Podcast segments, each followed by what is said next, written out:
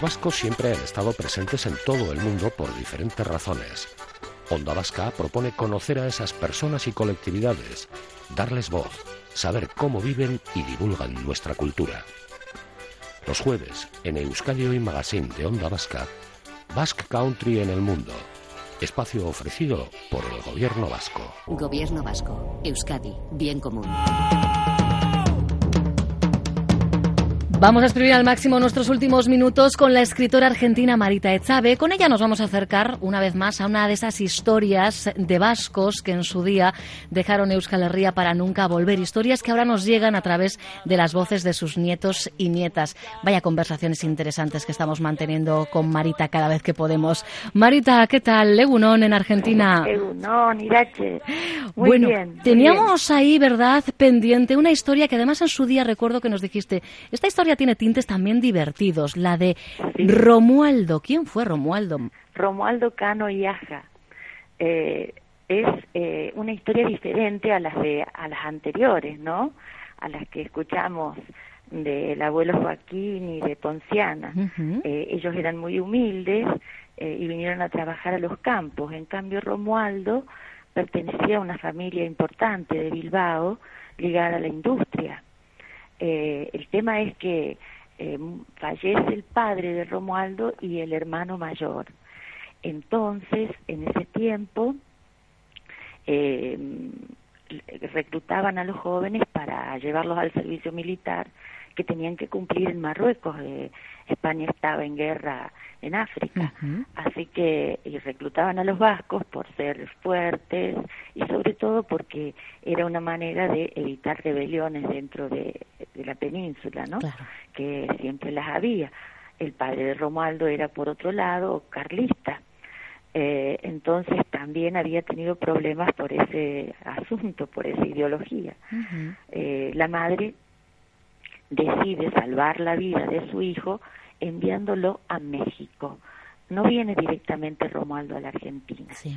Eh, quedan en, en Bilbao la mamá y las hermanas y Romualdo, que eh, como todo hijo de una buena familia, eh, había recibido una buena educación, era contador, tenía 19 años, a punto de cumplir 20, eh, es embarcado en un carguero y se dirige a México como su madre quería. La despide con un hasta mañana, un viarate.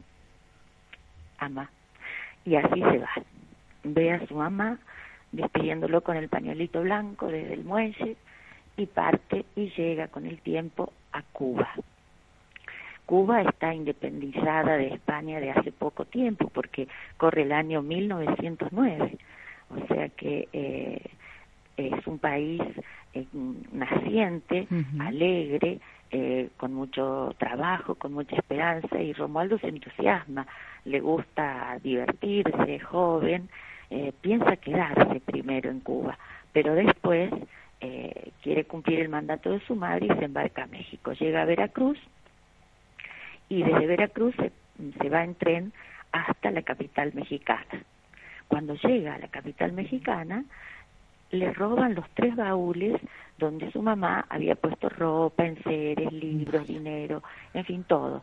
Y se queda con tres o cuatro pesetas en los bolsillos, sin nada, en un país desconocido por completo y en el que también había problemas, grandes revueltas porque se cumplían los 30 años de gobierno de Porfirio Díaz y la gente estaba descontenta, había mucho descontento social, eh, revueltas en el campesinado, entre los obreros, se llama elecciones y ganan las elecciones Madero.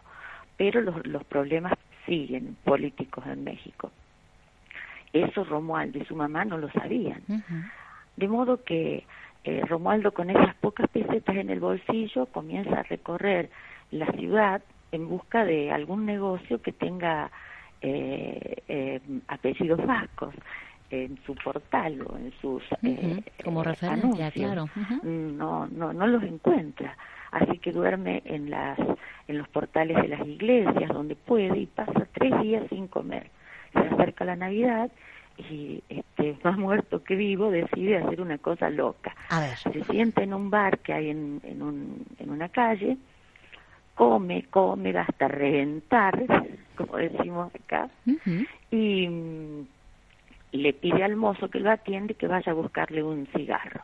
Cuando el mozo entra a buscar el cigarro, Romualdo se escapa sin pagar, pero pensando que el día que consiga un trabajo va a volver a... A, pagar la deuda. A pagar la deuda. Eh, bueno, es Navidad, ha, escuchado la misa del gallo, ha dormido en el portal de la iglesia, tiene la panza llena y bueno, eh, se dedica a buscar una casa a alguien que, que tenga apellido vasco. Finalmente tiene la suerte de encontrar una tienda de, de abarrotes a las afueras de la ciudad. El cartel dice Lizárraga y Gamboa, pulquería, grandes almacenes. Los dueños eran dos vascos alegres y rechonchos que atendían al público detrás de un mostrador lustroso y que tenían de todo en ese lugar, en una tienda de grandes almacenes.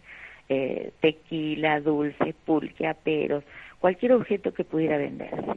Romualdo se acerca muy desenvuelto a ellos y se presenta. Romualdo Canoyaja, de Bilbao, contador, 19 años. Bueno, les cuenta todo lo que le ha pasado y como necesitaban un tenedor de libros, lo emplean.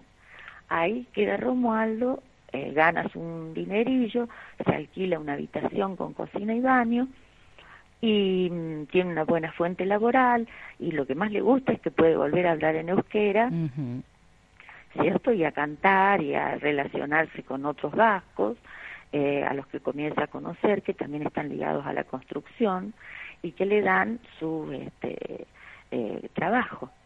en ese lugar conoce a Lupita, una mexicana que le enseña a tocar la guitarra, que era una de las cosas que Romualdo quería, aprender guitarra. Pero de la guitarra pasan al romance y mm. viven un idilio muy apasionado. Lupita y Romualdo. Él es muy buen mozo, muy guapo, como dicen allí ustedes, ¿eh? un rubio alto y delgado que parte la tierra, como decimos nosotros acá. bueno, era muy churro Romualdo. Entonces, este, Lupita se enamora de él, pero él descubre que la chica cada tanto, la, la joven se escapa y desaparece. Y no le cuenta sus andanzas cuando vuelve. Entonces, este, un día preocupado, sale una mañana en busca de una guitarra para tener él su propia guitarra y cuando entra a comprarla, descubre que los tres baúles que la madre le había dado y que se los habían robado al llegar a la ciudad capital de México, eh, están colgados en la pared de ese lugar. Ay, ay, ay. Sí, y oh sorpresa, los ladrones se habían llevado toda la ropa, los enseres, pero no se habían llevado los libros que la madre había guardado. Y dentro de los libros estaba el dinero. Romualdo había memorizado las páginas donde estaba ese dinero y recupera todas las pesetas que la madre había puesto en los libros. Bueno, esto Cuando llega a la pensión, descubre que Lupita había abandonado el lugar. Y Ay, Ay, tenemos que. Perrita está haciendo No te preocupes porque aprovechamos ese momento del lío de la perrita para marcar puntos suspensivos, retazos de la historia de Romualdo Cano y Aja a través del testimonio de su nieta Susana Cano que ha recuperado Marita y que como veis nos ha contado de la mejor de las maneras. La verdad es que da gusto escucharte Marita, así que esos puntos suspensivos los marcamos porque confiamos, por supuesto, en que haya muchas más oportunidades de conversar contigo. Un fortísimo abrazo, Marita. Eh,